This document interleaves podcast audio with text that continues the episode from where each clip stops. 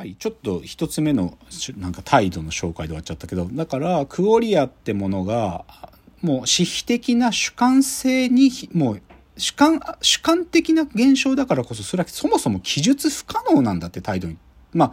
肯定する人たちって僕はあえて呼ぶけど、それを主観主義という立場ですっていうふうに、入藤さんは一つ整理する。で、もう一つが、どっちかというと、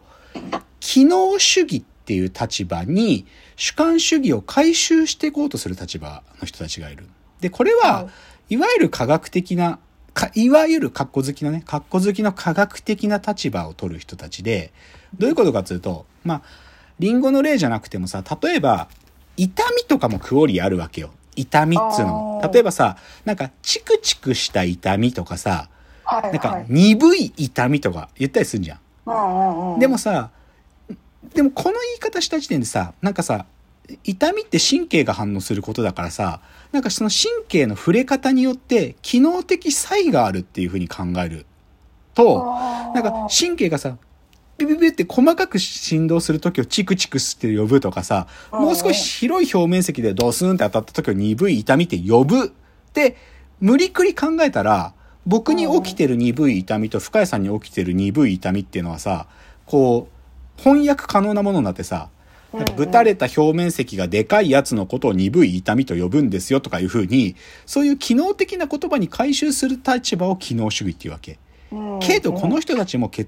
でもさはっきり言ってそう説明したとしても本当って話が残るよ。だってうん。僕が感じている鈍さ痛みの鈍さと深谷さんが感じている痛みの鈍さがなぜ同じって言えるの？っていう話にはさ機能にただ回収しただけであってこの差異っていうのを結局はさなんか問題考える時点で機能に落とし込もうとしてる時点でなしにしちゃってるだけなのよね。っていう意味ではだから僕はこの主観主義って立場と機能主義って立場ってなんかどっちも不十分なんですよどっちも不十分なの。ででそでちょっとここの時点でちょっと AI の話に引き付けて言うとじゃあ、はい。AI に意識が生まれたかの論争って基本的にこの主観主義の立場と機能主義の立場の言い合いでしかないのよ。あ意識ってものはさ、主観的にしか分かんないことなんだから、どんだけ言ったって意識があるって状態なんかできないんだよ!っていう主張する奴らと、あと、いや、意識ってのも所詮は物理現象だろ。絶対に機能的に記述できるはずだよっていう風に主張するけど、でもそこから、でもそこからはなんか元々も意識に立ち現れてる主観性ってこぼれ落ちてるよねみたいなことを、なんかお互いにこう指摘し合う、これが延々と続いてるだけ。で、それの議論の意識ってレベルでの最たる例って、哲学的ゾンビって議論がある。はい。哲学的ゾンビってわかります？知らないです。あ、哲学的ゾンビっていうのは、はい。例えばさ、僕、なんか完全にだよ、僕と同じ、この、化学的意味での物質、物質として同じものを完全に組み上げたとするじゃん、僕と。はい全く同じものを。脳みそもだよ。うん全く同じものが作れたとするじゃん。そういった時に作られた、でも、こいつはさ、ゾンビなわけ。なんかうんつ、作られたゾンビ。このゾンビに意識は宿るのかって議論するわけよ。はいはい。つまり、これってどういう立場言ってるかっつうと、物質的に、だからさっきの機能主義の立場に近いとこから出発してんだけど、機能的には人間と同じ形のものを作ったとしても、はい。本当にそこに意識は宿ってるのかと。で、しかもそれは脳の作用基準も同じなんだから、僕と同じような言語入出力すらするんだよ。だから受け答えもしてるけど、でもそれはゾンビなのに、なんで意識は宿ってるって言えるの？っていう議論するわけ。だから、なんかさ、ゾンビって言い方が、なんか妥当なのかどうかわかんないけど、要は作り物なわけ。なんかさ、はいはいはい作り物なんだよ。で、だけど受け答えは人間と同じようにしてるの。まあ、入藤さんの文章の中ではね、その哲学的ゾンビの議論をうまく言い換えてね、完全な超人演技者って彼は言ってるけどね。うん。だから組み上げられた、演技してるだけでしょ演技という、うん。演技とすら呼ばないかもしれないけど、でもそういう作り、なんか作り物のやつになぜ意識が宿ってるって言えるのって議論するんだけど、でもこれはさ、なんていうか、結構やっぱりチューブラリーな議論してて、片方の出発点の時には、人間っていうのは機能的存在だよねっていう立場からし、し所詮はね、物理的なとか化学的な物質の組み合わせでできているタンパク質の塊でしょっていう立場から出発してるのに、どこかで、でも人間には意識があるよね。単単純なタンパク質の集合じゃないよねっていう議論が混ざってきて、で、でうんでもタンパク質の集合から本当に主観性っていうのは生まれんのと。その哲学的ゾンビの振る舞いの中に、意識ってものがあった時、それって俺たちが主観的に持ってる意識ってものと同じって言えるのっていう、この議論なんだよ。これをずっと言ってるんですよ。ずっと言ってんの。もう本当にずっと言ってんの。で、でですね。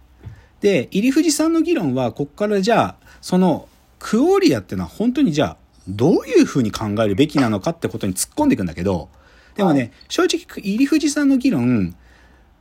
もっとわかりやすくするために、実はね、ちょっとね、入藤さんの話の中にないんだけど、はいこれを持ってくると、よりわかるっつうのがね、あの、ちょっとそれを僕は挿入するんだが、それが、はいハイデガー存在論なんです。ハイデガー。はいはい。で、それをちょっとここで一旦挟みますね。うんうん。で、まあ、ハイデガーっつう人はさ、僕はハイデガーは、僕の研究の中では超重要な一人なんですよ。で、それはシンプルに、存在とは何かってことを、僕の中ではもう、はっきりとハイデガーによって理解したわけ。うんで、ちょっとハイデガー存在論の全部じゃなくてね、ひもうシンプルに、この概念だけ今日は喋りますっていうので、あのね、ハイデガー存在論の中にですね、ツハンデンハイトとフォアハンデンハイトという二つの存在形態があるっていう話があるんですよ。はいはい。あの、深谷さんに共有してる資料で言うと、パワーポイントの方のね、4ページに書いてあります。ツハンデンハイトとフォアハンデンハイト。で、これ、ドイツ語なんで、ちょっとそのドイツ語の、い、なんていうかな、まあ、ハンデンハイトって何かっつうと、こう、手、手、ハンデン、ハンデンの手のことね、手。で、はいはい。物が手の中にあるのか、手の目の前にあるものなのかっていう違いなのね。ツ、ツハンデンハイトって自分とこのくっついてるって意味なの。前置詞的に言うと、ツハンデンハイトっていうのは。で、フォアっていうのは、インフロントオブみたいな話で、手から離れた目の前にあるものって意味なのね。だから、日本語的に訳すと、ツハンデンハイトっていうのは手元にあるもののことで、うんフォアハンデンハイトっていうのは手から離れた目の前にあるもののことなのね。うんまあ、日本語をちょっと強引に当て、こ当て込めた日本語訳の人のやつ、言葉を使うと、用いる存在の在って書いて、用在って呼ぶんだけど、あつはだつまり、ツハンデンハイトっていうのは、こう、用いてる道具だと考えれば、用いる存在っていう意味での用在。で、フォアハンデンハイトの方はより明明確で、目、目の前にある存在のことなので、全在って言ったりするんだけど、あはいはい。で、この二つ、ちょっとね、例一つ言うとすごくわかると思う。うんあのさ、トンカチで釘打つじゃん。はい。トンカチで釘打ってる時にさ、ガチンガチンガチンって打ってる時ってさ、釘がちゃんと打ててる時って、トンカチって自分の手の延長として、こう、動いてる存在っていう意味で、はいはいなんかトンカチのこと意識しないじゃん。意識しないっていうか、自分の延長として釘を打つっていう行為の、その中の中にこう含まれてるもの。はい。で、逆にさ、でもトンカチで釘打っててさ、釘打ち損なっちゃってさ、その板の部分バイーンってトンカチで叩いちゃうとさ、手がビーンって痺れるじゃない？あはいはいはい。って時さ、あ、俺の手とトンカチは分離されたものだったんだってその時気づくじゃない？つま、り、トンカチが自分の体の延長で、つまり行為者とその対象が分かれ、分かちがたく繋がってるやつのことをツハンデンハイトと呼ぶんす。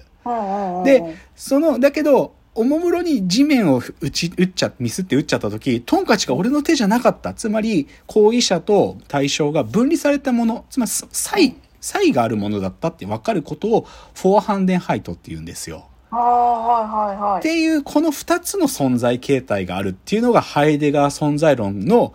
僕は一個の肝だと思ってるところなのね。はいはい。、で、この立場からすると、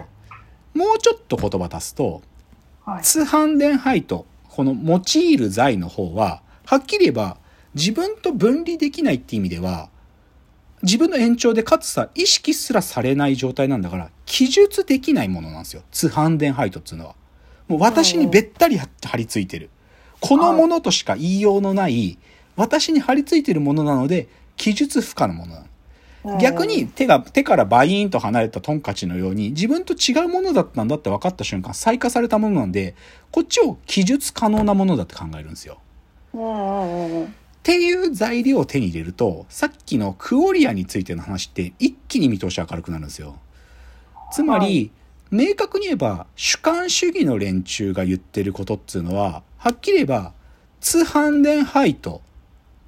その姿勢を堅持しようとする立場なんですよ。主観主義の連中。はいはいうんもうそ、なんか、このもの性としてしか意識を捉えない。もしくはクオリアを捉えないという立場。私の中にあるものだよね、質感。感覚における質感っていうのは。この私の中に起こってるものなんだから、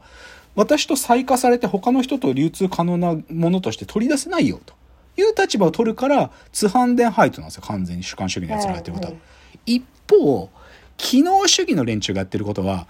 この私と切り離した形で、鈍い痛みとかチクチクした痛みって形が、こう、記述可能なものとして書ける。だから、深谷さんと僕の鈍い痛みっていうのは、こういう風に同じものとして定義できるっていう態度を取るんで、フォアハンデンハイトっていう立場を取るんですよ。た、立場を取るから、フォアハンデンハイトのことを言ってるの。はい。で、じゃあね、ハイデガーはこの二つを主張したとき、この二つがずっと独立したことかっていうと、違うんだっつうのがハイデガーの主張なうんの。ハイデガーは、このツハンデンハイトとフォアハンデンハイトっていうのが、分かちがたく結びついてるんだっていうのがハイデガーの存在論の肝なんです。はい。はい。で、この話をさっきのクオリアにぐーっと引きつけて解釈すると、もう完全に答えにたどり着くんで、存在とは何かっていう。最後じゃあその話に触れますね。はい次です。